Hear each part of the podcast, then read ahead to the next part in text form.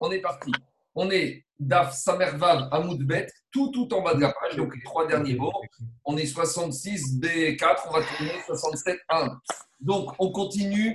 On est toujours dans les incantations, euh, dans des ségoulottes, des recettes. Euh, c'est pas des recettes, c'est des enseignements de la Torah, des rachamim, pour nous aider à guérir de certaines maladies.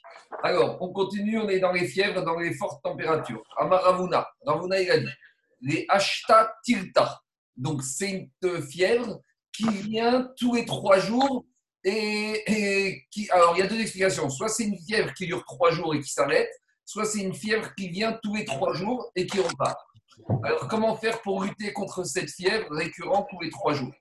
Alors, dit Ragmara, le monsieur qui a la fièvre, il doit laiter Shiva Silavé. Il doit prendre sept branches de vigne, de jeunes vignes.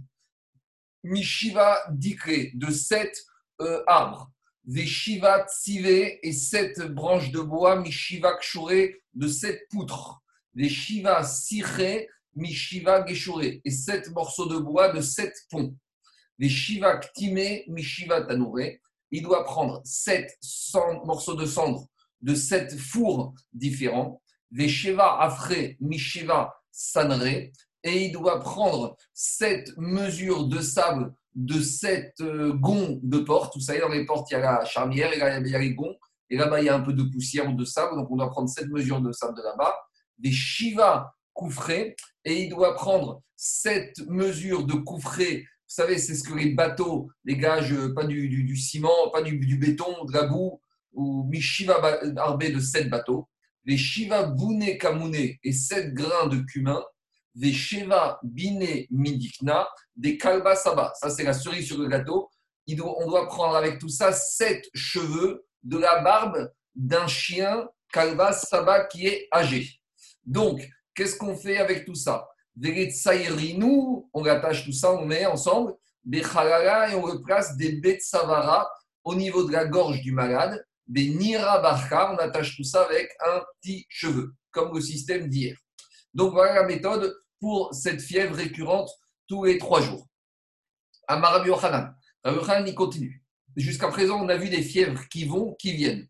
Mais Rabbi nous parle maintenant de la fièvre. Jusqu'à... Il y en a qui disaient, qui paraient que c'était la malaria, cette fièvre tous les trois jours. Oui, le paludisme. Le paludisme? Oui. Bon, d'accord. On continue. Maintenant, Rabbi Khan, il vient nous parler de la fièvre permanente. Je ne sais pas si c'est le Covid ou je ne sais pas quoi, mais en tout cas, c'est ça. Amakhan. Samirta, une fièvre permanente. Lishkir Sakina, on doit prendre, le malade doit prendre un couteau. Des coups par zéla, pas un couteau, un couteau 100% en fer. Des lizil, Deika Vardina.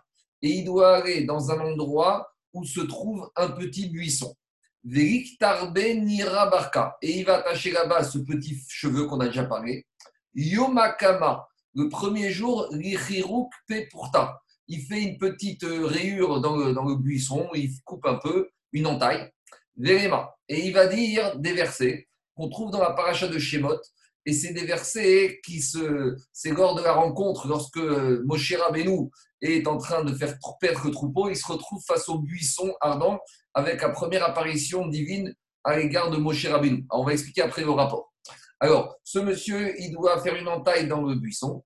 Et quand il fait l'entaille, qu'est-ce qu'il dit? Véléma, il va dire un pasouk, donc de la paracha de Shemot, Vayera malach Hashem elav, esh Il a dit que Akadosh Baruch est apparu au milieu du buisson. Les le lendemain, qu'est-ce qu'il retourne le malade? Qu'est-ce qu'il fait?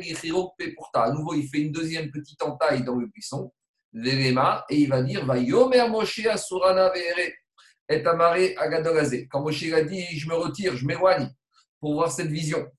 Les troisième jour, lichirok pe pourta, il doit encore faire une petite entaille. Verema et il va dire Vayar Hashem kisavirot. Hachem il a dit il faut détourner son visage, il ne faut pas regarder ce qui se passe. Alors Amaré Ravacha Ravashi Puisque tu m'as cité des versets de cet épisode où Moshe se retrouve face au buisson, pourquoi tu n'as pas aussi proposé comme euh, verset à dire un verset qui fait référence au fait de faire partir? Donc ici, le malade, il veut faire partir la fièvre.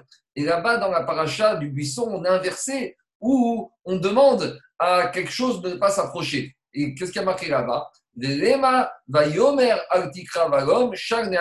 Quand Moshe s'approche du buisson, lui a dit ne te rapproche pas. Donc, pourquoi on n'a pas mentionné ce verset comme Ségoula pour éloigner la température? Parce que c'est une sorte de chat. De la même manière que Moshe a dit à Moshe ne t'approche pas du buisson, on pourrait dire ce verset pour, pour dire à la fièvre ne t'approche pas de moi, éloigne-toi de moi. Donc, Ravachaï dit pourquoi on ne cite pas ce verset? Et là, alors, l'objection a été retenue et on a modifié la Ségoula. Comment il faut dire? Le premier jour, le premier jour, il faut dire Rema Vayera Malach Hashem Erav. Hashem, l'ange d'Hachem lui est apparu. Yomer Moshe, et il dit le deuxième verset qu'on a dit. Donc, le premier jour, il dit deux versets. Remacha, Rema Vayar Hashem Kisarirot. Là, on dit le troisième verset. Ou et le troisième jour, on dit le quatrième verset. Yomer Hashem Al Tikrav Alov. Hachem a dit à Moshe, ne t'approche plus, arrête-toi là.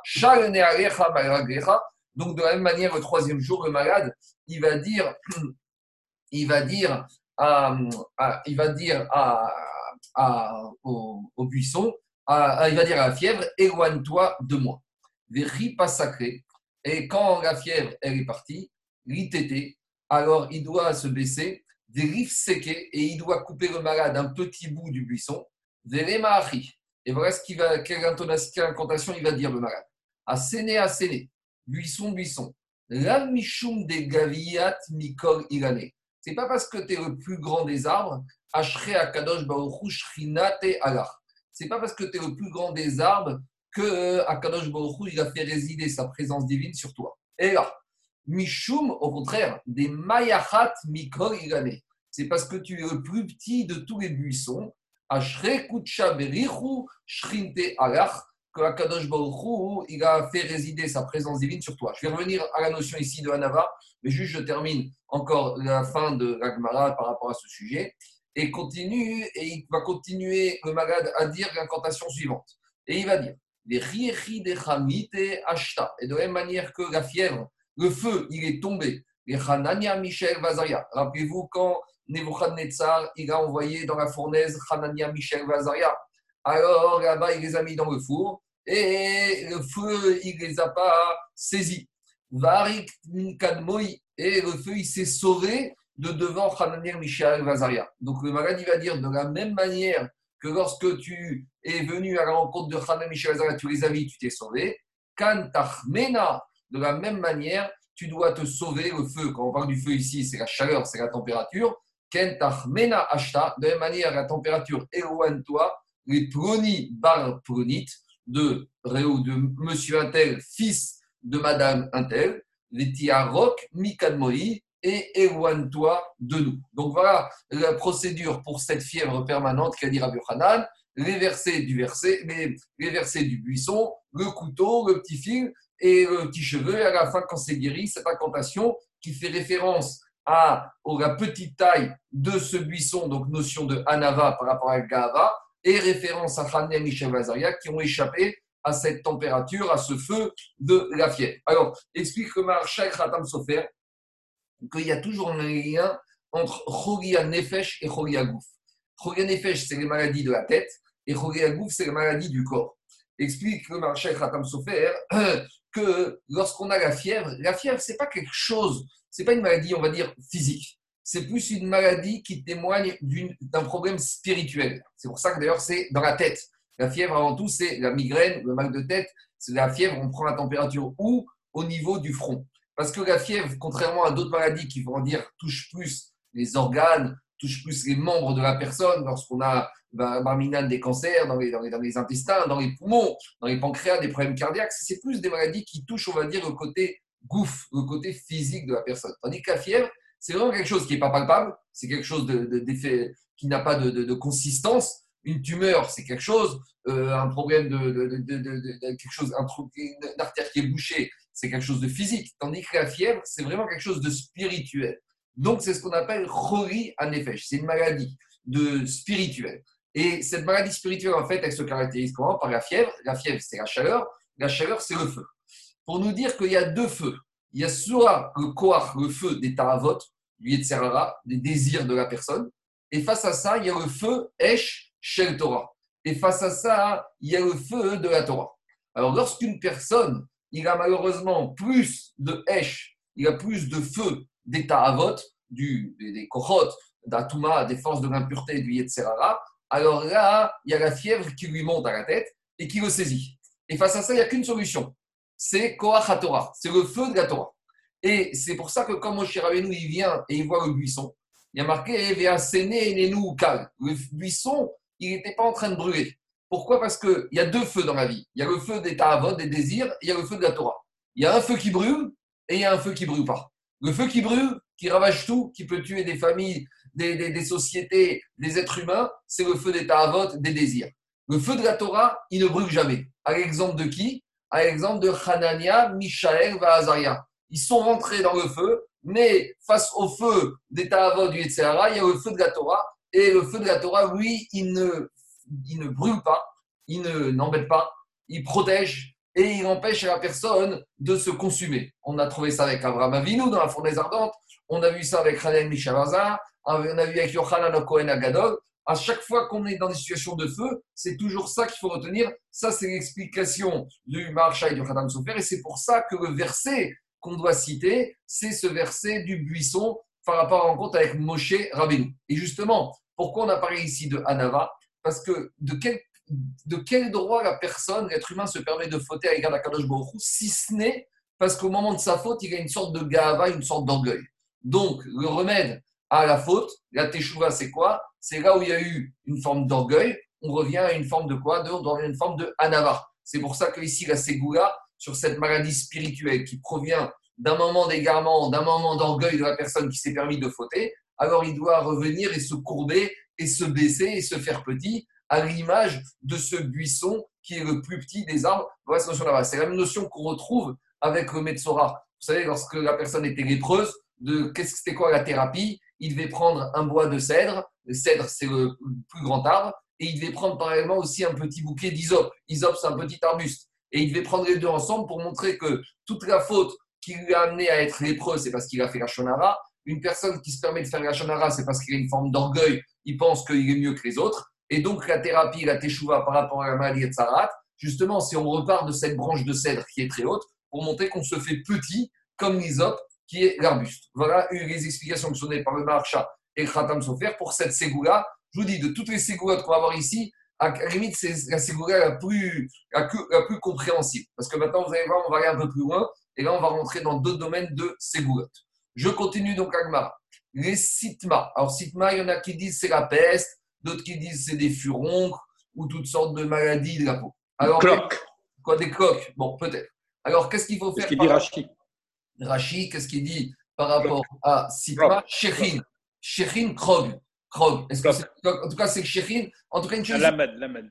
Ouais, je ne sais pas si c'est le Shechin des prix d'Égypte, en tout cas, c'est des maladies de la peau. Alors, les Mahari, qu'est-ce qu'il faut dire? Alors, il faut dire comme ça. Baz Baziar, Baz Bazier. Alors, Mas Masia, Kas Cassier. Rashi nous dit ces mots euh, Enro Mashmaout euh, ils veulent rien dire, mais c'est ça, c'est ça l'incantation qu'il faut dire. Après, il faut dire Sharae Ve'am Ragae. C'est deux noms d'anges. Arin Malaché, c'est deux anges, des Ishtalchou Me'aradisdom, qui ont été, euh, qui viennent de la ville de Sdom. Mais Dirachi, ils ne viennent pas de Sdom, mais c'est comme ça qu'on les appelle. Donc, alors, qu'est-ce qu'on demande à ces bas basiers, mas massiers, cascassiers, verbrae Qu'est-ce qu'on demande? On leur demande Verasa Shechina, guéris-moi de cette peste, de ces coques, Kevin qui me font mal. Bas Bazier, Bas Bazir, Masmasaïr, Kamour, Kamaïr. Donc, ça veut dire, on leur dit comme ça, quelle traduction? Enaïr Bir, Enaïr Bir. La couleur de la peau reste comme tu es, c'est-à-dire ne t'aggrave pas. Atrir Bar, l'inflammation, ces coques, ces ulcères, restez à votre place.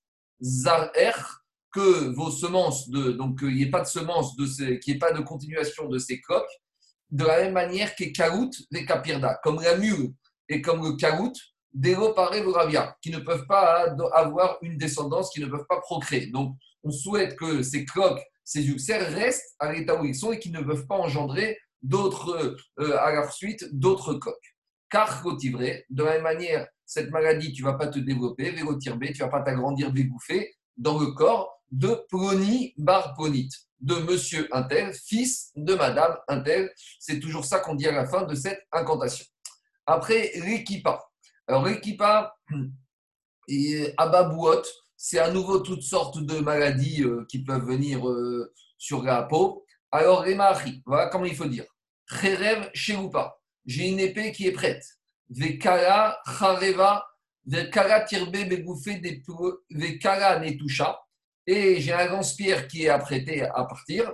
Yochav Churin Marhovin.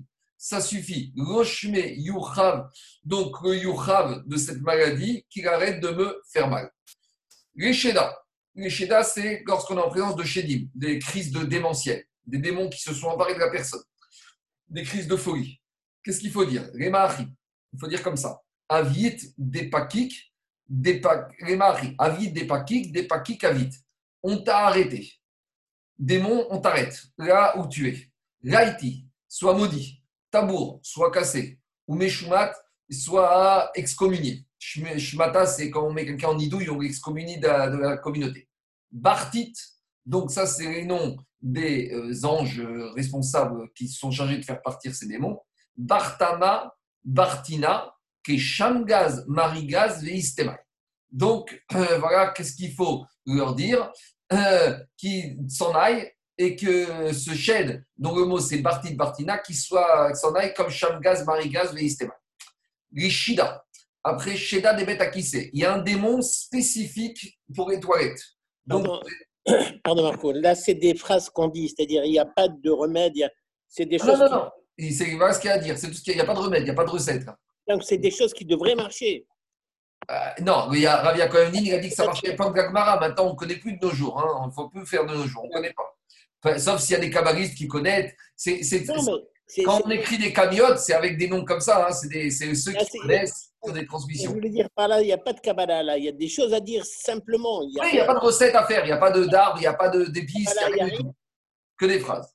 On continue. Les Shida des bêtes à kisser, Shida des bêtes à kisser, c'est un démon qui, qui sévit dans les toilettes. Alors, Remachi, voilà ce qu'il faut lui dire. Akarkafé des Hari, la tête de lion. Veraoussé des Noraita, la narine de la lionne. Ashkartoun, qui vont trouver les Shidai, ce shed Bar Shirka Panda, qui est Shirka Panda, donc c'est le nom de ce shed qui sévit dans les toilettes. Des Mishra des quartiers je vais te frapper avec un champ de poireaux.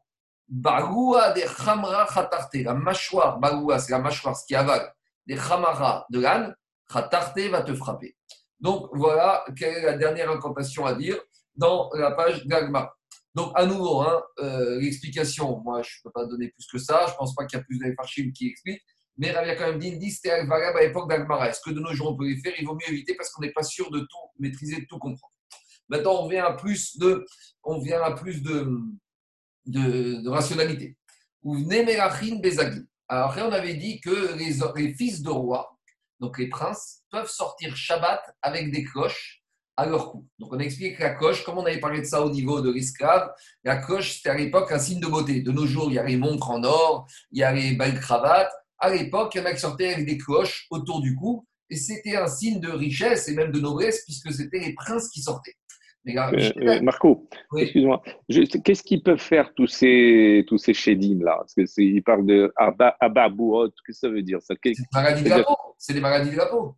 Tout ça, c'est que des maladies de la peau? Tous les chédim, c'est ça on, a, on, a, vu les maladies de la peau, on a vu la peste, on a vu la malaria, on a vu les températures élevées, on a vu le démon, la folie. Il y a des gens qui deviennent fous, des crises de démence.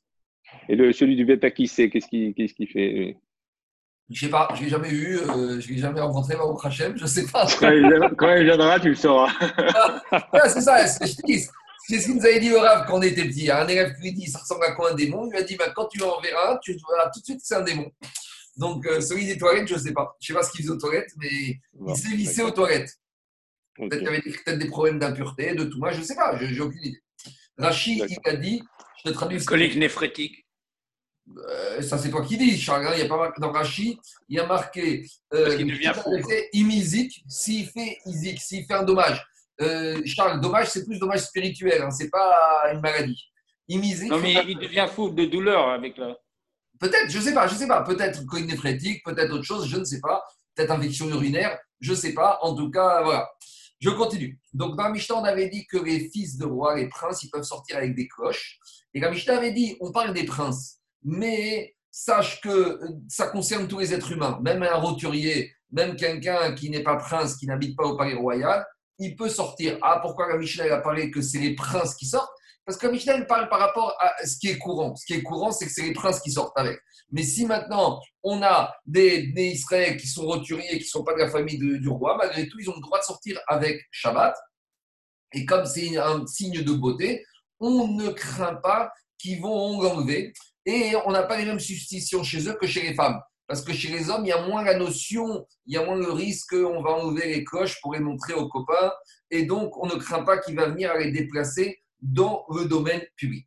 Alors maintenant, il dit comme ça. Mantana, c'est qui le Tana de notre Mishnah qui pense que non seulement les princes, mais n'importe quel Ben Israël peut sortir avec ses cloches Digagmara Amar Rabbi Oshaya, Rabbi Shimon dit. Ça, cette Mishnah, elle est enseignée par Rabbi Shimon Bar Yochai. Ça tombe bien, ça y est aujourd'hui. De Amar Kor Israël Bene Rabbi Shimon Bar Yochai, on verra plus loin dans l'Agmara, à la page 109. Là-bas, on va parler du fait, est-ce qu'on a le droit de mettre de l'huile de rose le Shabbat? Et là-bas, la discussion entre Chachamim et Rabbi Shimon, c'est de dire que qu'est-ce que mettre de l'huile, ce frictionnel de l'huile de rose, est-ce que c'est considéré comme un acte thérapeutique ou pas, qu'on n'aurait pas le droit de faire Shabbat? Et Rabbi Shimon, il définit le principe que toute chose qu'on fait en semaine et que, que toute chose que les gens qui ne sont pas malades font, même si des gens malades le font, ce n'est pas un acte thérapeutique. Par exemple, si tu vois des gens en pleine forme, en bonne santé, qui mettent de l'huile de rose, ça prouve que l'huile de rose n'est pas un acte thérapeutique. Pourquoi? Parce que, est-ce que tu connais des personnes en bonne santé qui prennent de l'aspirine ou qui prennent du doliprane ou qui prennent du sirop contre la toux? Non. Donc, si tu prends un doliprane ou un sirop contre la toux, ça prouve que c'est un médicament. Donc, ça, tu n'as pas le droit de faire Shabbat. Mais dire, explique Rabbi Shimon là-bas, qu'à partir du moment où tu vois qu'il y a des gens qui, même en semaine, même quand ils ne sont pas malades, ils mettent de l'huile de rose, ça prouve que ce n'est pas un acte thérapeutique. Et donc, partant de cela, il autorise même Shabbat à mettre de l'huile de rose. Ça, c'est la première étape. Maintenant, là-bas, il y a une marcoquette après, entre Rabbi Shimon et Chachamim. Chachamim, ils disent oui, mais l'huile de rose n'est permise que pour les gens très riches, que pour les princes. Parce que ça coûte tellement cher, pas tout le monde l'utilise. Donc, Chachamim serait d'accord pour dire là-bas, d'accord pour mettre de l'huile de rose Shabbat, mais uniquement les princes et les personnes d'un milieu social élevé qui ont l'habitude de le faire. Mais pour les pauvres, ça serait Moukse. Viens Rabbi Shimon, Rabbi Yochamim, Israël, Bene Melachim. Tous les juifs, c'est des enfants, c'est des princes. C'est les enfants d'Akadosh Baruch qui est le roi du monde. Donc tous les juifs sont des princes, même si ils, ont, ils viennent d'un milieu social, même s'ils sont au RSA, au RMI, même s'ils sont pauvres, potentiellement en eux, c'est des Melachim. Donc c'est des Melachim, ils ont le droit tous de mettre cette huile de rose le Shabbat et pour personne ce sera Moukse. Donc, dit tu vois que Rabbi Shimon, c'est lui qui a introduit cette notion de Kol Israël Benemerachim. Donc, de la même manière ici, même les gens qui ne sont pas des princes auront le droit de ce la Mishnah qui dit que tout le monde aura le droit de sortir avec des cloches Shabbat.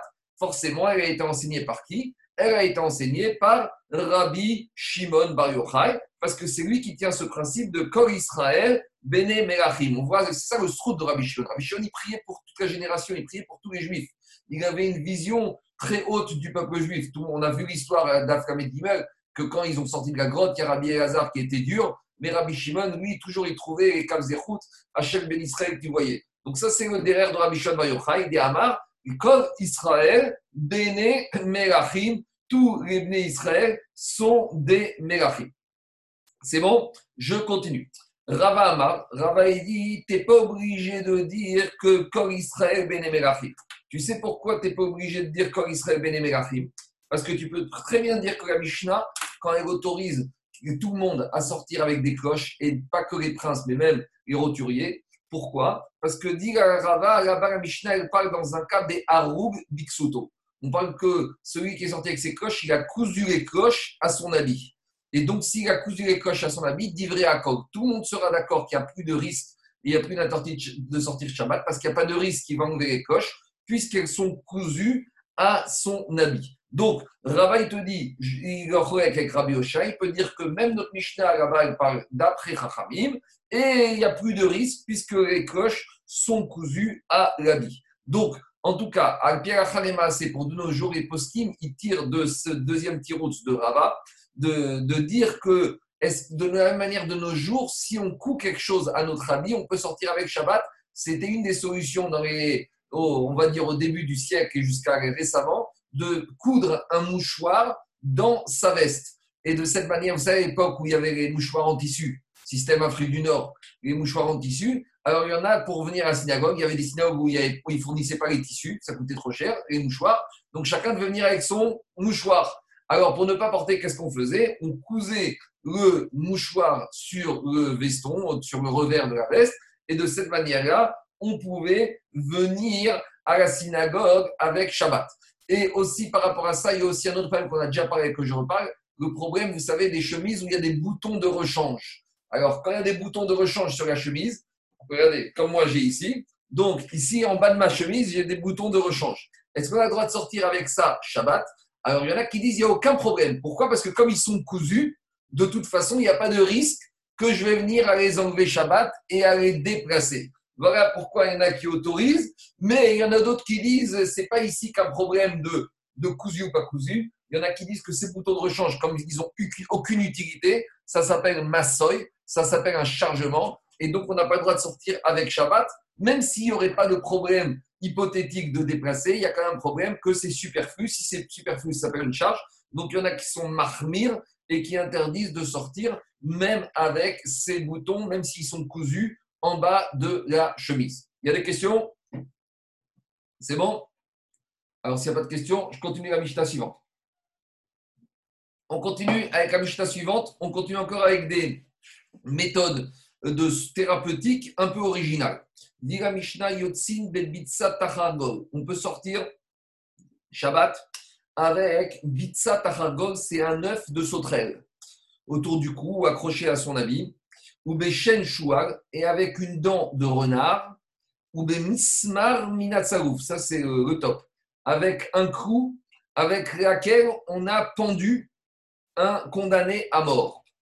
Et pourquoi on sortirait avec cette œuf de sauterelle ou cette dent de renard ou ce clou qui provient d'un arbre où on a pendu un condamné à mort? Mishum Refoua d'Ivré Rabbi Meir. Parce que c'est des euh, méthodes thérapeutiques. Ça s'appelle des actes de guérison d'après Rabbi Meir. Rachachamim Osrim. Et Rachamim, ils te disent tout ce que tu viens de me présenter dans la Mishnah, c'est interdit, mais c'est pas interdit que Shabbat. On n'a pas de problème qu'avec Shabbat. Disent les Chachamim, Af Bechol Mishum Darke Même en semaine, parce que quand tu fais des actes comme cela, ça ressemble aux actes que faisaient les Émoraïm. Donc, c'est qui les Émoraïm C'était un des sept peuples qui habitaient en Eretz Israël. Et avant d'arriver en Eretz Israël, Kadosh Baruch nous a dit Ufrukotehem lo Il y a marqué dans la paracha Kedoshim qu'on ne doit pas aller, on ne doit pas faire les mêmes chukim, les mêmes choses que les goïm. Donc ici, on a une marcoquette de fond entre Rabbi Meir et Chachamim.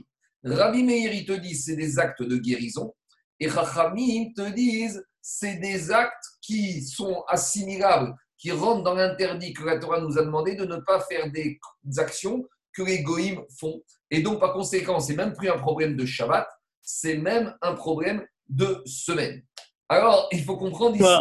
Rabbi Meir, il ne dit pas s'il faut le faire ou pas le faire. Il dit c'est un effet placebo. Il y a des gens qui. Bah, Rabbi Meir, il t'a pas obligé. il te dit si tu veux le faire, tu le fais. Mais en tout cas, sur. Euh, non, David, il, Rabbi Meir, il te dit tu as le droit de le faire. Si tu veux tu peux le faire. Et Chachamim te disent tu n'as pas le droit, c'est un lave. Si tu le fais, tu as transgressé le lave de Krokotel. Alors, je vais juste avancer un tout petit peu et après on va expliquer le fond de la discussion. Alors, alors, dit Agmara. Agmara, dit Yotzin Bevitat Avant de, de rentrer dans le fond, on veut comprendre pour quelle maladie ça, on a recours à ce genre d'instrument. Alors, quand on t'autorise à sortir avec l'œuf d'une sauterelle, c'est pour quelle maladie? Digagmara les C'est pour les problèmes de mal d'oreille, les otites ou des choses comme ça. Donc, peut-être qu'on mettait ça à l'oreille, ça guérissait le mal d'oreille. Après, au Béchen chez la dent du renard, c'est pas pour les dents. Deavde les shinta, c'est pour les ceux qui ont des problèmes de sommeil. Donc, soit des problèmes d'insomnie, soit des problèmes de l'inverse, qui dorment trop. Alors, il y a, comment on s'en sert? Des chaya, man des naïm. Alors, si tu as un problème, si tu as un monsieur qui dort tout le temps, il faut que tu arraches la dent d'un renard vivant. Et là, tu vas le donner à ce monsieur qui dort tout le temps et ça va régler son problème de sommeil. Des mitas, les Si c'est l'inverse, c'est un problème d'insomnie, alors là, tu vas prendre la dent d'un renard qui est mort. Et là, normalement, le monsieur, il va réussir à s'endormir. Après, on avait parlé de Masmer Minatsouv. On avait dit que tu peux, dois prendre Masmer Minatsouv. C'est le clou qui a servi à pendre, parce que quand on pendait un monsieur, après on le, on donc le système euh, acrobate, on le clouait sur un arbre. qu'à l'époque, c'était la méthode. Alors, avec ce coup, tu reprenais de ce condamné à mort qu'on avait exécuté. Et à quoi ça servait? Des les irfa. Ça servait à des maladies lorsque la peau elle enflait. Lorsqu'il y avait la peau enflée, alors on mettait, on lui donnait à la personne, il le mettait sur lui, ce cou, il l'accrochait à son cou et autour de lui, et ça lui permet de guérir ce genre de problème. Alors, on a dit que d'après Rabbi Meir, Nishum Rabbi Meir, d'ivrer Rabbi Meir. Rabbi Meir a dit on a le droit de faire ça. Pourquoi? Parce que c'est des actes thérapeutiques. Il y en a qui mettent des bandages, il y en a qui prennent du doliprane, et bien il y en a qui accrochent, il y en a qui accrochent un œuf de, sauterelle à leur oreille et ça leur soigne l'otite. Alors, dit l'Agmara, Abaye et Rava de Amre Tarvaï. Abaye et Rava, les deux, ils ont dit Kol davar shieshbo mishum refoua, enbo mishum darka emori. Toute chose où il y a euh, une notion de guérison, ne rentre pas dans l'interdit de faire comme, de faire comme les goïms, comme les hémorim. Ah, enbo mishum refoua, yeshbo mishum Ça veut dire que si on ne voit rien comme acte thérapeutique dans ces actions, alors là, ça rentre dans l'interdit de faire comme ils faisaient les hémorroïdes quand ils faisaient les goïms. Donc, pour bien comprendre ici comment ça se passe ici, explique Rajbag la pensée de Rabbi Meir. Toute chose qu'on a testée, et qui marche. Même des incantations sans aucune action, même si maintenant on voit des goïms qui font des incantations et on voit que ça fonctionne, on voit que ça guérit, alors ça, dire à Bémir, ça s'appelle un acte de guérison et ça ne rentre pas de l'histoire de Oufrokotem ou tu ne dois pas suivre leur voie. Mais c'est quoi qui va être interdit, même pour Rabbi Meir à titre de Darka et C'est des choses qu'on a essayées et qui ne marche pas. Et là, on rentre dans Dark Mori, on rentre dans toutes sortes de divinations, des choses qui ne marchent pas. Mais si on voit des actions qui ont fonctionné, alors ça s'appelle un acte thérapeutique. Et c'est ça que Rabbi Meir, il a dit, c'est sur ça qu'il pense que même ça, ce sera permis. Alors demande Agmara. C'est pas un peu dangereux ça ah, Ça, c'est un autre problème. Mais en tout cas. Non, parce que, parce que tu peux avoir des, des, des trucs de sorcellerie, des égoïsmes, etc. ça, ça, peut marcher, j'en sais rien. Mais euh, tu dis, ah, ça marche, c'est bon, je vais le faire moi. Quand on dirait que la sorcellerie, c'est pas un acte de guérison. On ne fait pas la sorcellerie pour guérir.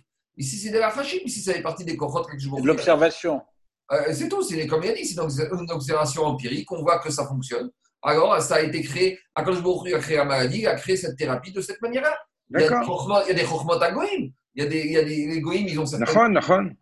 Euh, on t'a pas un monsieur qui est malade, il va aller à il va travailler chez un grand professeur goy qui a une méthode euh, nouvelle de soigner un cancer. Et eh ben, ça peut marcher, euh, c'est pas parce que c'est un goy. La chlorodine ou un truc comme ça. Voilà, ouais, je sais pas. non, mais l'autre, il est marié, l'autre, sa fille, est, il est marié avec une juive, hein, le Raoult. Ben oui, bien sûr. Hein, donc, euh, il connaît bien la communauté juive. Mais en tout cas, tout ça pour dire que pour Rabbi Meir, si on a vu que ça a marché, il n'y a pas de problème. Ça, c'est pas de la sorcellerie. Je continue. D'accord. Dit Gagmara. Alors, Gagmara, maintenant, elle continue. Elle dit On a dit que si on ne voit pas d'action de, de, thérapeutique, Yeshbo Là, il ne faut pas faire, et ça rentre dans l'interdit de ne pas faire comme égoïste. Véatania. Pourtant, on a une braïta. La braïta, nous dit comme ça Ilan Shemashir Perota. Des fois, il y a des arbres. Ça s'appelle, il y a la maladie des arbres. C'est quoi les arbres? C'est qu'ils sont tellement forts, ces arbres, c'est qu'ils laissent tomber leurs fruits avant que les fruits soient mûrs. Donc, c'est une catastrophe pour le paysan qui a compté ses arbres fruitiers. Les arbres, les fruits n'arrivent pas jusqu'à maturité et ils tombent de l'arbre avant d'être mûrs, donc euh, ils, sont pas, ils sont pourris, donc il ne peut pas les vendre. Alors, comment faire pour guérir les arbres qui sont malades, qui laissent tomber leurs fruits de manière prématurée? Alors, Gabraïta, dit Iran Shemeshir Perotav, Sokro Vetsovea Auto. Bessikra. On va lui faire un petit coup de peinture. Je crois que c'est de la peinture rouge? Et deuxième chose qu'on va faire, Vetoano Ba'avanim. On va charger cet arbre avec des pierres. Parce que comme cet arbre, il est trop fort, il est chamène, il est costaud cet arbre, alors il laisse, les fruits n'arrivent pas à rester longtemps hein, sur les branches. Donc on va affaiblir cet arbre, comment En lui mettant des pierres dessus. Donc c'est le vétérinaire des arbres, il connaît la méthode, il va te dire, tu vas lui mettre des pierres, ça va affaiblir l'arbre, et de cette manière-là, les fruits ne vont pas tomber de façon précoce. Et on a dit, autre possibilité, tu vas mettre de la peinture rouge, tu vas peindre un peu du tronc de l'arbre avec la peinture rouge. Alors demande Avanim. Je comprends la première méthode de charger cet arbre avec des pierres qui Je vois par ici une notion médicale, une notion de, guérison. Et là, socro mais peindre avec une couleur rouge le tronc de l'arbre, maïrefoua kalavid. Où est l'acte thérapeutique ici? Qu'est-ce qu'il y a comme acte thérapeutique?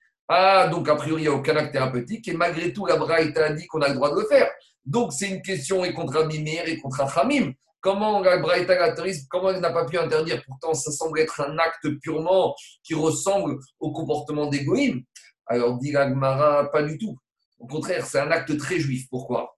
Parce que quand tu mets la, peinture sur le tronc de l'arbre, qu'est-ce qui va se passer?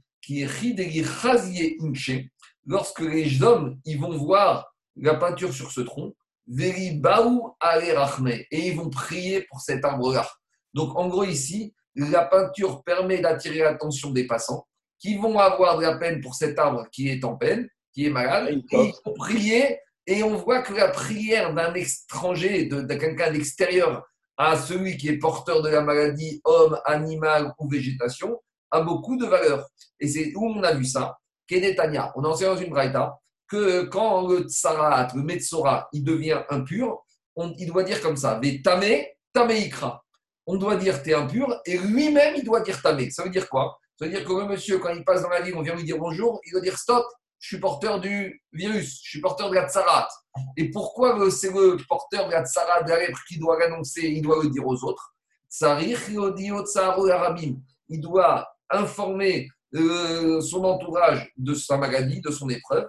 Et grâce à ça, les gens vont avoir de la peine pour lui. Verabim, Yevakshu, Alabrachamim.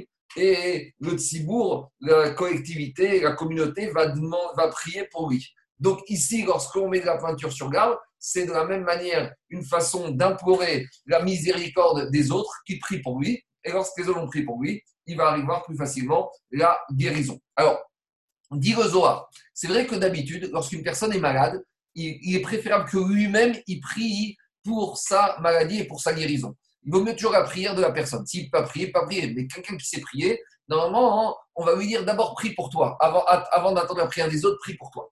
Mais dire le Zohar, ça c'est valable dans toutes les maladies, sauf dans la maladie de la lèpre. Pourquoi? Parce que comme la maladie de la lèpre, c'est une, maladie qui provient parce que le monsieur, il a utilisé à mauvaise escient sa langue et qu'au lieu de dire des bonnes choses, il a fait du lachonara.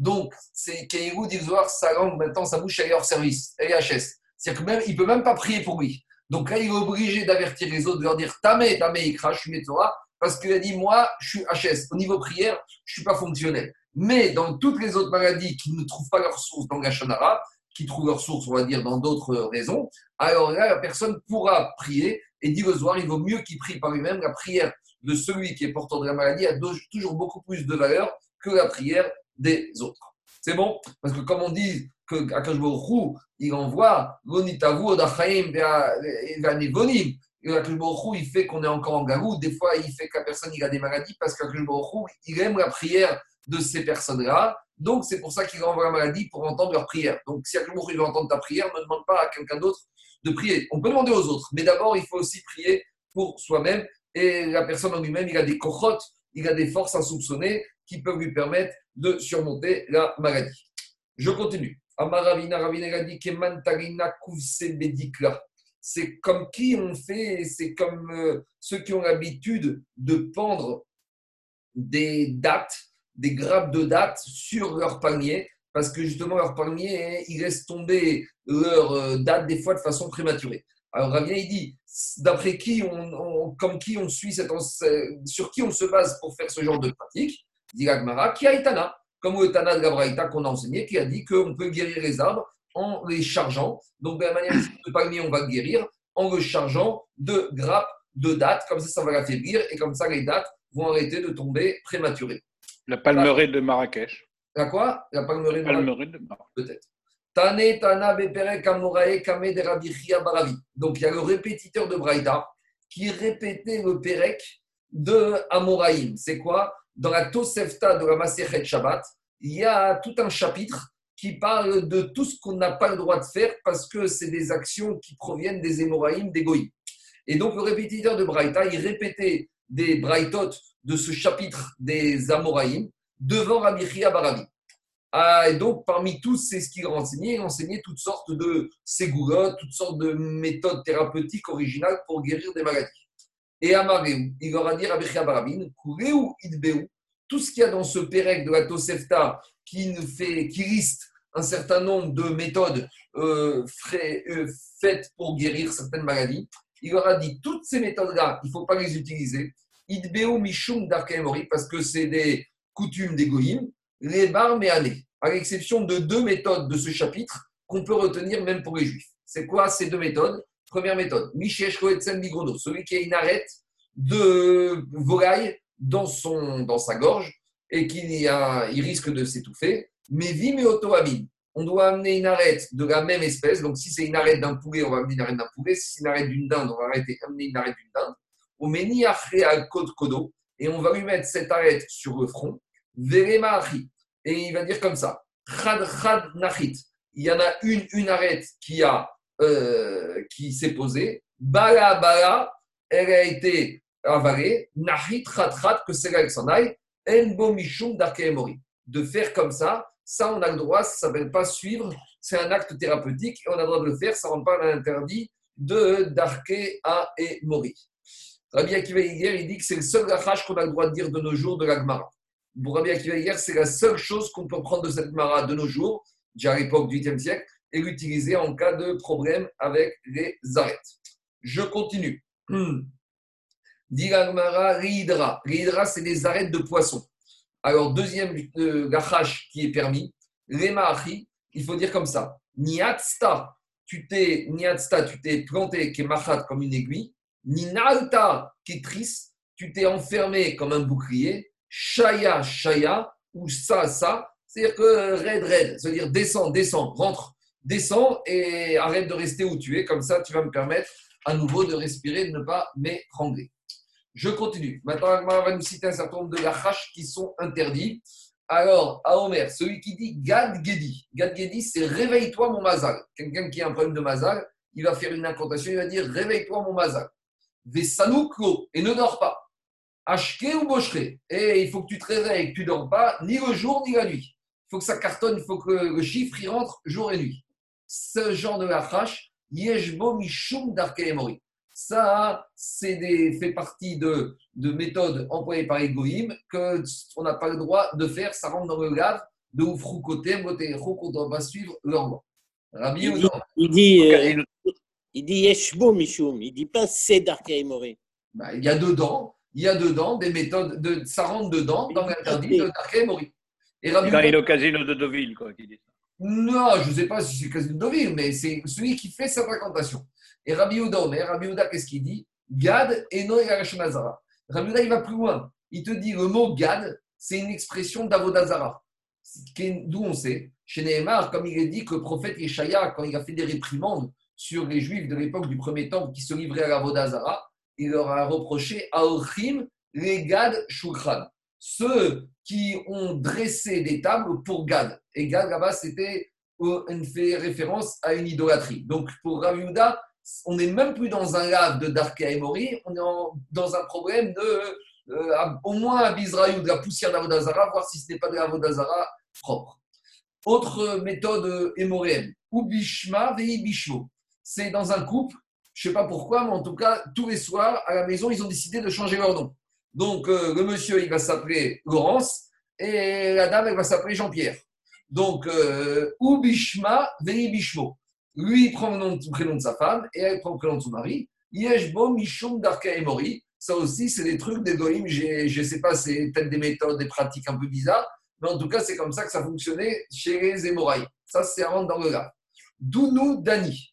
C'est quoi Dounou Dani? C'est un monsieur qui rentre dans sa cave à vin et a dit Bon, allez, les tonneaux, il faut un peu se renforcer. Hein, il faut un peu. Il faut, voilà, il faut, faut produire. Hein, il faut que, ça, il faut que ça, ça crache du cash. Yeshbo Mishum Darke Emori. À nouveau, ça, c'est Darke Emori. Et Rabbi Uda, il va plus loin. Il te dit que Endan era Ashana Vodazara. À nouveau, à nouveau, Dan, c'est un nom d'Avodazara, d'idole, et que si on l'appelle, c'est comme si on a prononcé le nom d'une idole, ça c'est Issour Avodazara.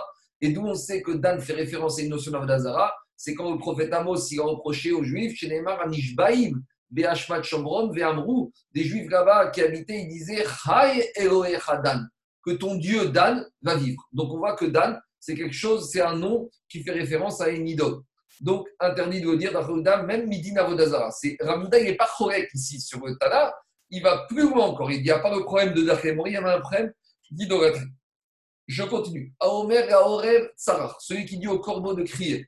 Vela Orvata, et à la, la corbeau. Comment on appelle la femelle du corbeau? La corbotte. La corneille, la corbotte Bon, à Madame Corbeau. Celui qui dit Vela la corneille. La cornelle Ouais.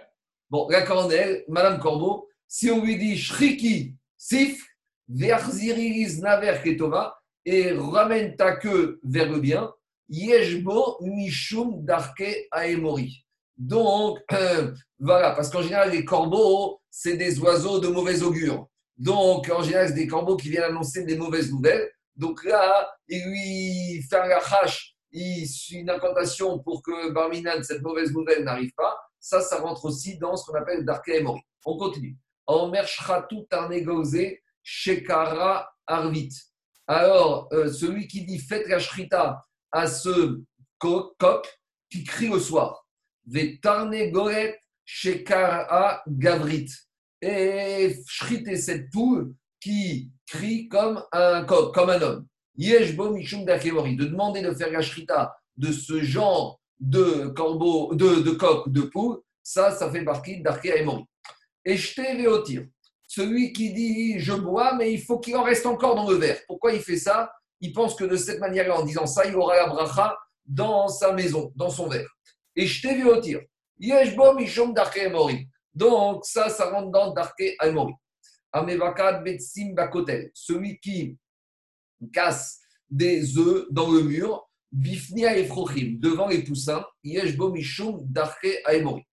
Amegis bifnia efrochim, celui qui tourne est-ce que c'est ce qu'il y a dans la marmite devant les poussins Yeshbo Darke Emori. Ça rentre aussi dans la peine Darke Emori. Amerakedet, il y a des femmes qui dansent. Et qui comptent 71 euh, oiseaux. Bishvik Shiroyamutu. Yeshbo Mishum Darke Emori. Pour ne pas qu'ils meurent. Il y a aussi un talit Darke Emori. Amerakedet Akutar. Il y avait des femmes lorsqu'elles préparaient le Kutar. Kutar, c'était une sauce babylonienne fait à base de fromage, de lait. Alors, la femme qui danse lorsqu'elle prépare le koutard, donc, lorsqu'elle prépare les lentilles, elle fait, elle fait le silence complet dans la cuisine. Ou lorsqu'elle cuisine grissine, c'est des petits pois, elle demande qu'il y ait beaucoup de, bruit dans la cuisine. Ça à nouveau, c'est des méthodes des goïs. La femme qui urine devant sa marmite, pour que la cuisson aille plus vite. Tout ça, aval. Mais il y a quelque chose qu'on a le droit de faire pour accélérer la cuisson des marmites. C'est quoi? Notin Kisam Shem Tout. On peut mettre une, brindille de toutes. Toutes, c'est les fraises des bois, les murs d'Irachi. Une mûrier. Le mûrier. Donc, vous prenez une, brindille d'un mûrier et chiffres ou des débris de verre, Bagdera, ça, on a le droit de mettre dans une minatora, on a le droit de mettre dans une marmite. Bishvil Mera. Quand dirait que c'est un combustible qui accélère la cuisson, ça passe. Mais, même si minatora c'était permis, Chachamim Osrim, et Chachamim ont interdit mi pene asakana de euh, mettre des débris de verre dans la marmite parce qu'on euh, peut arriver à des catastrophes. que quand on va servir, on va oublier d'avoir enlevé ses débris de verre et la personne, il va manger du verre, il risque de se blesser. On retrouve la même takana, je le dis parce qu'on m'appelle souvent en ce moment par rapport au fait que le migvé vaisselle est fermé. Alors, il y a beaucoup de femmes qui appellent pour savoir est-ce qu'elles peuvent tremper des ustensiles dans le migvé où les femmes se trempent. Alors, il faut savoir qu'il y a une zéra des chachamim, que normalement, on n'a pas le droit de tremper de la vaisselle dans le même migvé où les femmes et des fois les hommes se trempent. Pourquoi? À cause du même problème, de peur que l'ustensile il va se casser. Et par exemple, on va tremper un verre, il va se casser, et on va se retrouver avec des débris de verre au fond du migvé. Et la femme ou l'homme qui va rentrer s'immerger après va se blesser, on va se retrouver avec du sang dans le migvé, le migvé est pas etc., etc. Donc, minadine, le migvé où les êtres humains se trempent peut tout à fait servir d'après la règle stricte de migvé vaisselle, puisque c'est les mêmes conditions, mais les Rachamim ont fait une barrière justement à cause de la sakana. Je continue. Tanoura Banan, Notnim Boug et Tochaner. Ça, c'est maintenant des méthodes qu'on a le droit de faire. Ça n'a plus rien à voir avec Dark c'est des méthodes de combustion. Comme on a parlé d'accélérer la cuisson, Agmara nous donne dans une braïta qui dit ce qu'on a le droit de faire pour accélérer la combustion d'une lampe. D'une lampe, et là, on a un autre problème, vous allez voir. Notre on a le droit de mettre un grumeau de sel et tochaner dans la lampe, bishvil, tahir, parce que le sel, ça va permettre à l'huile d'être plus claire, et on aura une plus belle flamme, chez tahir vetadlik. De la même manière, tit vecharsit, on a le droit de mettre de la résine ou tit, c'est du ciment, tachataner sous le, godet où il y a la bougie, bishvil, chez tamtin vetadlik pour ralentir la combustion et la consommation d'huile pour que la flamme, elle va durer plus longtemps. Pourquoi on a parlé de ça ici? Parce que comme on a parlé avant des méthodes pour accélérer la cuisson, ici on parle aussi de méthodes qui vont faciliter et qui vont allonger la durée d'éclairage de la mèche. De la même manière, Amar. Ravzoutra maintenant il te dit, puisqu'on a commencé à parler de ça, il y a des limites. Parce que Aïman des Mirse Shraga des Mishra, celui qui recouvre le godet dans lequel il y a la mèche avec de l'huile qui brûle, ou mégalé nafta, ou inversement celui qui dévoile, qui ne couvre pas la lampe à pétrole, karavar mishum tashrit. Là, on rentre dans un autre problème, on rentre dans l'interdit de gaspiller. Parce que en recouvrant la lampe à huile ou en découvrant la lampe à pétrole, on accélère la combustion sans en tirer aucun profit. Et lorsqu'on fait quelque chose qui entraîne une perte économique sans en tirer aucun profit, ça s'appelle bal tashrit.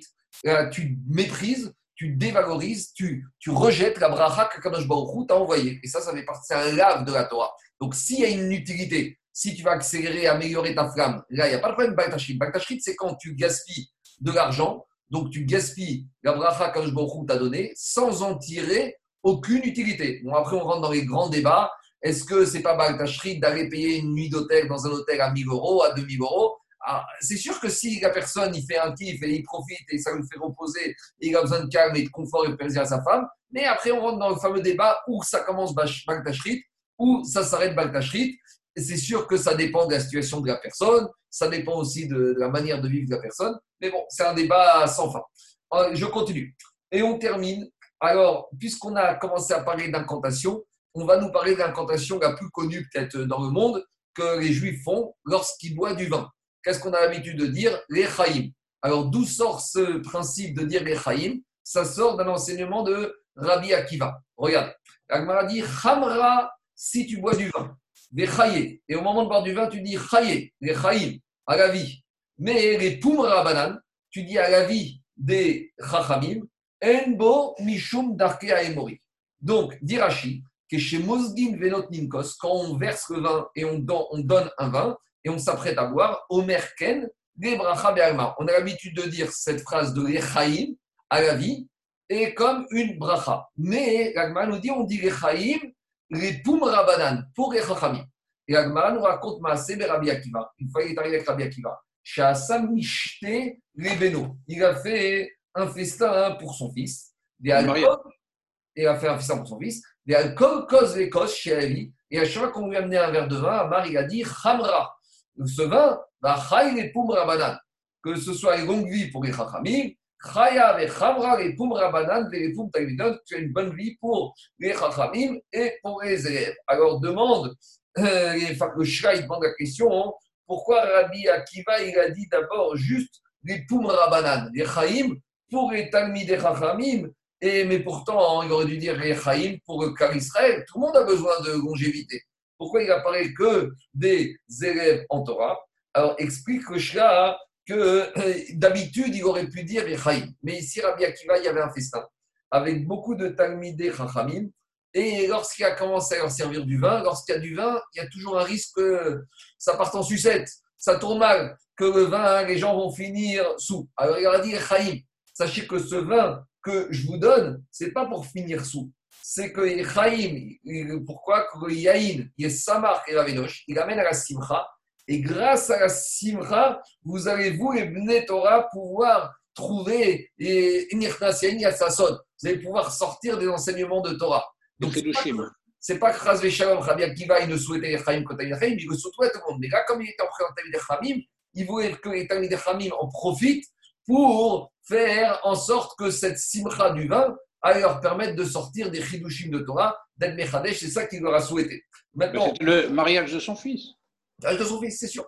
Maintenant, le maral de Pram, il dit il dit que pourquoi on dit sur le verre de vin Dafka Chaim. On ne dit pas les Chaim sur un verre de whisky ou sur un verre d'eau ou un verre de coca, un verre de jus d'orange. Parce qu'il a dit, le marin de Prague, le kos shel c'est toujours à double emploi. Ça peut être kos shel simcha, et quand on trouve un fait, ça peut être kos aporanut, kos atarea. Vous savez qu'on dit qu'à Tidgavo, les nations ils vont boire le verre de la tarera, c'est le verre qui va les faire, euh, le verre de, qui va les, punir. Kos chez le Le vin, c'est toujours à double emploi. Ça peut amener la simcha, mais ça peut amener les malheurs dans le monde. On voit que ça a commencé avec le fils de Noir, et à chaque fois qu'il y a eu du vin, malheureusement, des fois, ça s'est mal fini. Alors, malheureusement, il dit c'est ça. Quand on est avec le cos de vin, avec le verre de vin, alors on souhaite que quoi? Que ce verre de vin, il soit les Torah. Et c'est pour ça qu'on souhaite d'Afka sur ce verre de vin, les Chaim, Tovim ou Shalom, ou les Chaim, quand on dit avant de boire du vin. C'est bon? Donc, on a terminé le Terek. Adranalach Bameisha. Il y a des questions? Oui. C'était qui le fils de Rabbi Akiva? Je ne sais pas. Tu as une, idée? Non, justement. je ne sais pas. Et si Agmara nous a pas donné son nom, c'est qu'Agmara va nous donner son nom. Hein. Bon. Euh.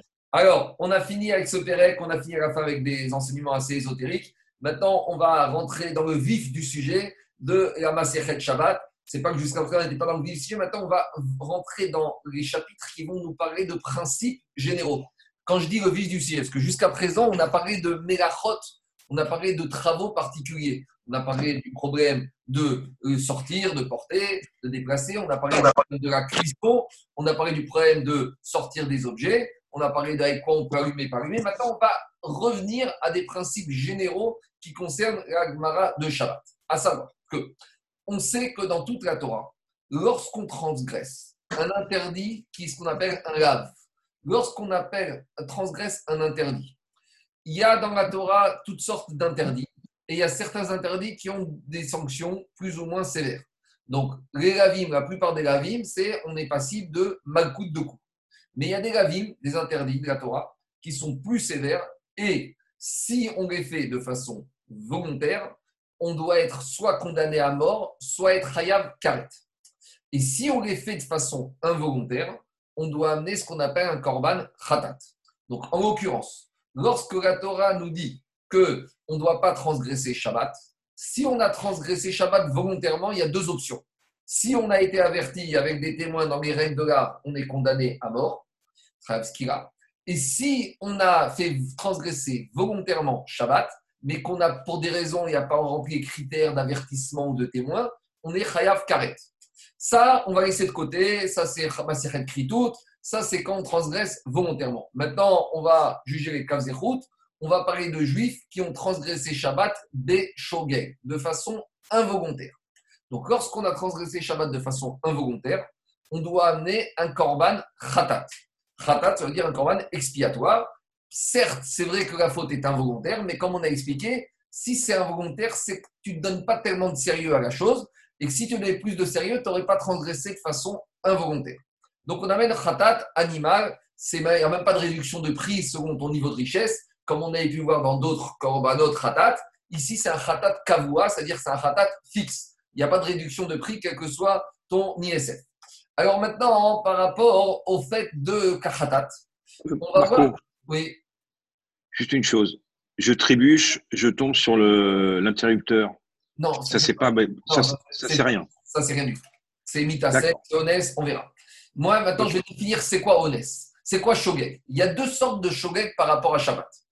Il y a soit le monsieur qui sait que Shabbat, c'est interdit de faire 39 travaux et 39 des dérivés de chacun des travaux. Mais un matin, il se lève et il oublie que c'est Shabbat.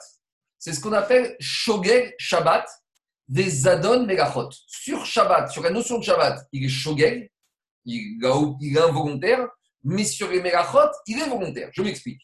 Le monsieur se lève Shabbat matin. Il sait que Shabbat, on n'a pas le droit ni d'allumer, ni de cuisiner, ni de coudre. Mais lui, quand il se réveille, il pense qu'on est dimanche matin. Ça, c'est ce qu'on appelle qu'il est Shogeg Shabbat.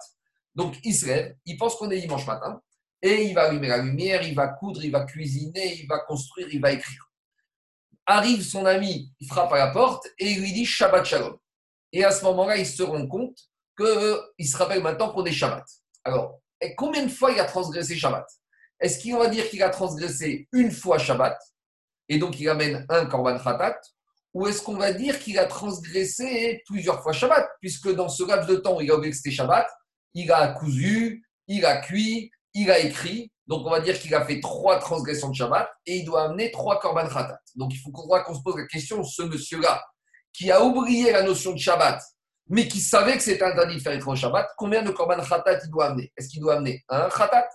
Ou est-ce qu'il doit amener trois Khatat Ça, c'est ce qu'on appelle Shogeg Shabbat et Zadon Melachot. Il oublie que c'est Shabbat, mais il sait que c'est interdit de faire le Melachot.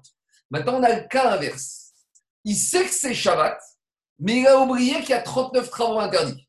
Donc, par exemple, ce monsieur, il a été à la Shiva, il a appris qu'il y a 39 travaux interdits Shabbat. Maintenant, il arrive, Shabbat matin, il se lève, il sait que c'est Shabbat, il va à la synagogue, mais quand il rentre, il a oublié que c'est interdit d'écrire il a oublié que c'est interdit de moissonner. Et il est sorti dans le champ, il a cueilli des cerises et il a écrit une lettre à son ami. Alors, là, c'est ce qu'on appelle, il est Zadon Shabbat, il sait que c'est Shabbat, mais il est Shogeg Melachot. Il a oublié que les certaines Melachot sont interdites. À nouveau, est-ce qu'il va amener un Korban Khatat ou est-ce qu'il va amener deux Korban Khatat? C'est bon? Troisième possibilité, on va parler en premier du monsieur qui n'a jamais su que c'était Shabbat. Ou du monsieur qui a été prisonnier. Comment c'est possible? Ça, c'est le juif, c'est Robinson Crusoe. Le juif qui est né tout seul sur une île, et puis à 20 ans, il débarque dans la ville, et là, on lui explique que c'était Shabbat. Donc le monsieur vient de réaliser qu'il est juif, et que ça fait depuis qu'il est bar mitzvah qu'il a transgressé je ne sais pas combien de Shabbatot. Combien de Korban Khatat il va devoir amener De la même manière, l'enfant juif qui a été pris en captivité chez les Goïms, comme il faisait à l'époque chez les Russes, les cantonistes, et puis un jour, à 40 ans, il découvre qu'il est juif, combien de Korban Khatat il devra amener Voilà les différents points qu'on va discuter ici par rapport à toutes ces situations. C'est bon C'est clair Il y a des questions pas une fois après cette introduction? Il y a des questions? Alors, on attaque la Mishnah. Alors, la Mishnah, dit comme ça. La Mishnah va nous parler de trois situations. C'est à peu près les trois situations que je vous ai parlé, plus une quatrième. Alors, j'ai encore autre chose, encore un petit détail, une petite introduction. On a dit qu'il y a 39 travaux interdits. Et sur chaque travaux interdit, on recense à peu près 39 dérivés de travaux. Par exemple, il y a la mélacha principale qui s'appelle Kotser moissonner. Un des dérivés, c'est cueillir. Un des dérivés, c'est couper les ongles. Voilà. Alors maintenant, la question, c'est la suivante. Si le monsieur, il a et moissonné et cueilli, est-ce qu'il va amener un khatat ou deux khatat Donc, c'est-à-dire qu'il a fait un av, il a fait la mélacha principale, puis il a fait aussi une tolada dans un même oubli. Est-ce qu'on va dire que c'est l'oubli de la mélacha de moissonner et donc on rentre tout dedans et il amène qu'un khatat? On va dire non, il a oublié, il a transgressé de une mélacha, une tolada. On va encore un peu plus loin. Il, a, il sait qu'il a oublié que c'est interdit de moissonner, mais il n'a pas moissonné et il a cueilli, il a coupé les ongles, donc il a fait deux toradas du même Av Melacha. Est-ce qu'il va amener un khatat ou est-ce qu'il va amener deux khataot? Voilà le quatrième cas de laquelle, sur lequel la Mishnah va s'étendre. Donc maintenant, on a fait quatre situations différentes. Ces quatre situations de la Mishnah, on va les reprendre dans les mots. Avec Rachid, on va expliquer. Dit la Mishnah comme ça. Kral Gadol Amro Beshavat. Kral Gadol, on a dit un grand principe. Pourquoi on appelle ça Gadol, un grand principe? L'Agmara, on va voir ça demain. Alors, première situation. Kol Ashocheach Ikar Shabbat. Nous dit Rashi, c'est un monsieur, il ne sait, pas que- Shabbat existe dans la Torah. Donc, c'est le cas classique du monsieur qui a été pris en captivité quand il était petit ou du Robinson Crusoe juif. Alors. Durant toutes ces années où il avait oublié, où il ne savait pas que Shabbat n'existait pas, il a transgressé une multitude de Shabbat et dans chaque Shabbat, il a transgressé une multitude de Melachot. Dit Eno Chayav Ela Chatat Achat. Celui-là ne devra amener qu'un seul Korban Chatat. Alors, on va faire Rashi ensemble. Rashi dit comme ça. Shabbat, celui qui a oublié la notion de Shabbat, Kassavo, il pense En Shabbat Batora. Il pense que, il sait pas, il pense que Shabbat n'existe pas dans la Torah. Il sait qu'il est juif, mais il ne connaît pas la règle du Shabbat dans la Torah. Alors, dit Rashi, El pourquoi? On déduira que d'un pasouk, que la Torah t'a demandé de garder un Shabbat pour plusieurs Shabbats, Shmira Shabbat ve Shabbat, et de garder chaque Shabbat.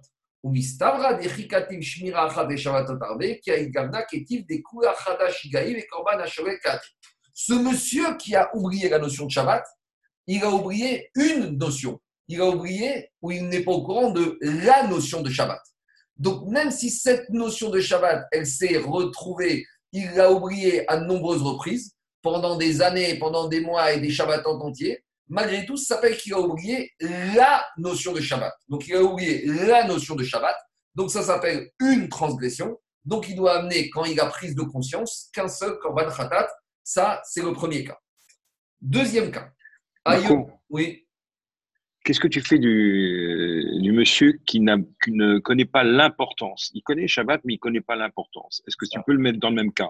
Non, c'est un mésite celui-là. Lui, il n'y a pas de Khatat. Il fait volontairement. Il sait que Shabbat, il connaît la chote. C'est quoi, il ne connaît pas l'importance? Euh, Comme on en voit souvent, quoi. Je veux dire. euh, Parce qu'ils ont pas étudié. Euh, Là, on Voilà. parle de quelqu'un qui a étudié. Là, on parle de quelqu'un qui sait ce que c'est Melacha, il sait ce que c'est Shabbat, qui connaît la sanction. On parle de quelqu'un comme ça. Quelqu'un qui est ignorant, c'est le premier cas. C'est ce qu'on appelle quelqu'un, il ne sait pas ce que c'est. il a Quand, quand Rachid te dit, il ne sait pas ce que c'est Ikar Shabbat, Rachid dit, Kassamour En Shabbat. Après, il te dit, il ne sait pas ce que c'est. La, la- la Mishnah, il dit Ikar. Sait- Ikar, c'est. Ikar, c'est pas le principal, il ne sait pas ce que c'est la notion. Il- la notion avec toutes les implications et l'importance. Non, mais tu parles, tu parles de celui qui a été en captivité. Moi, je parle de celui qui, bon. euh, Ah, ça peut être- ici, qui- Tu peux être Robinson Crusoe et vivre à Paris depuis 80 ans. Euh, on avait des juifs en Algérie qui, étaient, euh, qui ont vécu en Algérie, qui connaissaient rien du tout. Ils ne savaient même pas ce que c'était Shabbat. On parle de cela. C'est bon? Ah, ah, ah, On va un peu affiner après. On va affiner, on va affiner. On va.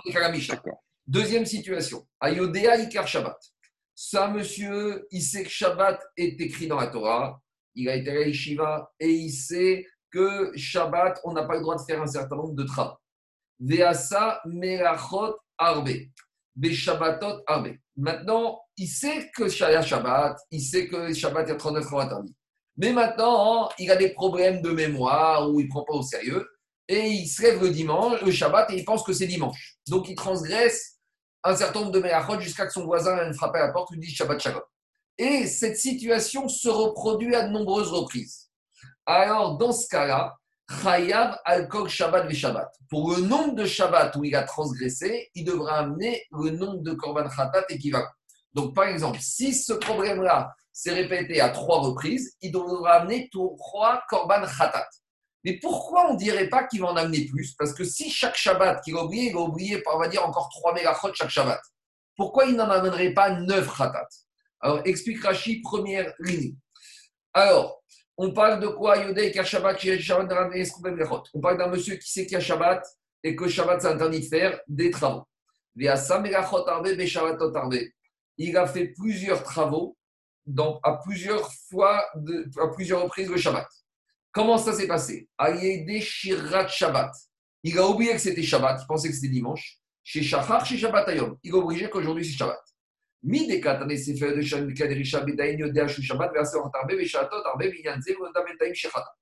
Alors dit la Mishnah, Shabbat Shabbat, deuxième ligne de Rashi, il devra amener un korban khatat par nombre de Shabbat où il a pensé que c'était dimanche. Khatat achad lechol Shabbat, il amène un khatat par Shabbat. Maintenant, demande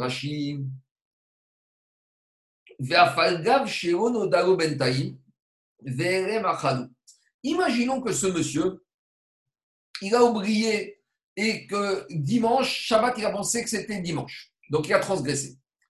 Maintenant, tu sais quoi? La semaine, elle a passé. Dimanche, le vrai dimanche, le vrai Shabbat est passé. Personne n'a averti que c'était Shabbat. Dimanche est passé. Lundi, mardi, mercredi, jeudi, vendredi, samedi. Durant toute la semaine, il était enfermé chez lui. Pas de téléphone. Il était confiné, aucun contact à l'extérieur. Donc, il n'a pas eu de prise de conscience que Shabbat dernier, c'était Shabbat et qu'il avait transgressé Shabbat. Et maintenant, le deuxième Shabbat, à nouveau, il continue à transgresser. On pourrait dire que entre le premier et le deuxième Shabbat, comme il n'y a pas eu de prise de conscience, il est toujours dans le même oubli de la même notion qui s'appelle le Shabbat, et que forcément, il ne devrait amener qu'un seul korban. Et si ça se reproduit encore une, troisième, une deuxième semaine avec un troisième Shabbat, un korban, et ainsi de suite. En gros, jusqu'à qu'il ait une prise de conscience que c'était Shabbat, normalement, on pourrait dire qu'il a transgressé que la notion de Shabbat. Alors demande Rachid pourquoi dans ce cas il amène plusieurs korban khatat correspondant au nombre de Shabbat qu'il a transgressé. Réponse Rachid. Même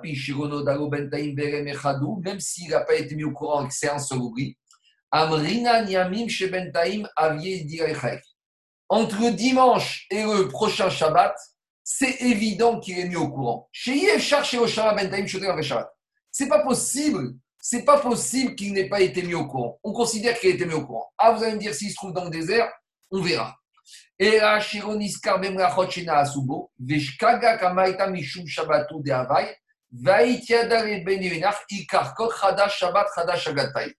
Il te dit, Rachid, c'est impossible que le monsieur n'était pas mis au courant. Et donc, si c'est impossible qu'il n'était pas mis au courant, forcément, il y a une prise de conscience. Donc, quand il recommence chaque prochain à transgresser parce qu'il pense que c'est dimanche, c'est une transgression différente.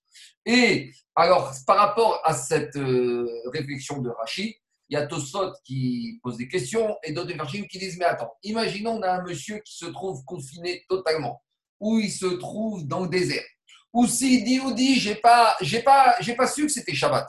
Dans ce cas-là, il n'a pas le droit d'amener Khourin, ce qu'on appelle Khourin Bazara. Donc, comment comprendre Rachid Explique que Pnei Yoshua, que finalement Rachid, en fait, il t'explique mais toute l'explication de Rachid elle est passée sur ce qu'on appelle Xerat Akatouf. On verra à la page 69 qu'il y a un, une dracha d'un pasouk qui te dira que quoi? Que même si le monsieur n'a pas eu prise de conscience entre deux Shabbatot qu'il avait transgressé Shabbat, malgré tout, on apprendra d'un pasouk que c'est considéré comme s'il a transgressé plusieurs fois Shabbat. Et Rachid, ici, il essaye d'expliquer le pasouk. Il veut te dire, on, la Torah, elle parle à la majorité des gens. En général, 95% des gens ont été mis au courant pendant la semaine qu'il y avait Shabbat la semaine dernière. Donc, c'est possible que ça existe, mais on ne tient pas compte de cette minorité. Et de toute façon, on est basé sur un pasouk qui te dira que multitude de Shabbat oublie. Eh bien, s'il savait à la base c'était Shabbat, il doit amener plusieurs korban khatat. Ah, et après, Rachid te dit, et pourquoi il n'amènerait pas le nombre de korban khatat correspondant au nombre de travaux qu'il a fait pendant Shabbat? Il te dit non, parce qu'ici, il a oublié la notion de Shabbat. Quand il levé Shabbat, il pensait que c'était dimanche. Donc, même si Shabbat, il transgresse 3, 5, 10 mégachot, ce qu'il a oublié, c'est la notion de Shabbat. Donc, il a fait ça trois Shabbat de suite, il amènera trois korban khatat. Ça, c'est le deuxième cas. Troisième cas, c'est la totale. C'est quoi? Ayodéa Shiu Shabbat. Il sait qu'on est Shabbat. Donc, on parle de monsieur qui a été à yeshiva, qui a appris, qui sait tout ce qui se passe. Et maintenant, il a oublié, il se lève Shabbat matin. Il sait que c'est Shabbat, mais il a oublié 4, 5, 6 mégachot. Ayodéa Shiu Shabbat. Il connaît la notion de Shabbat et il sait qu'on est Shabbat. Deasa mégachot arbe. Et il a transgressé un certain nombre de travaux de Shabbat. Be Shabbatot arbe. Et il a fait ça pendant de nombreux Shabbats qui ont suivi. Il sera passible sur tous les travaux, le nombre de korban correspondant au nombre de av melacha. Je m'explique. On, il a été à la maintenant il a oublié qu'on n'a pas le droit de moissonner et de coudre. Donc il se lève Shabbat, il sait que c'est Shabbat, mais il oublie qu'on n'a pas le droit de moissonner et de coudre. Donc premier Shabbat, il transgresse, il moissonne et il coud. À nouveau. Deuxième Shabbat, il sait que c'est Shabbat, mais il a toujours pas appris que il s'est toujours pas rappelé que c'était interdit de moissonner et de coudre. etc. Il a fait ça pendant 5 Shabbatot. Combien il va amener de Korban Khatat? Il va en amener uniquement que deux. Parce que la, la transgression de coudre et la transgression de la moissonner, il a répété la même chose sans avoir pris conscience entre les différents Shabbatot. Donc au final, il n'a transgressé que deux Melachot. À demande Rachid, pourquoi on ne dirait pas que pendant la semaine, il a appris que c'était interdit de cuisiner, de moissonner ou de coudre Dit Rachid, ça, c'est pas évident qu'il ait été au Beth qu'il ait été à Yeshiva pendant la semaine pour qu'il s'en rappelle.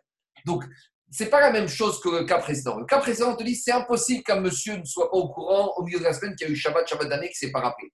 Mais ici, c'est possible qu'un monsieur, il est resté dans l'ignorance de certaines mélachot.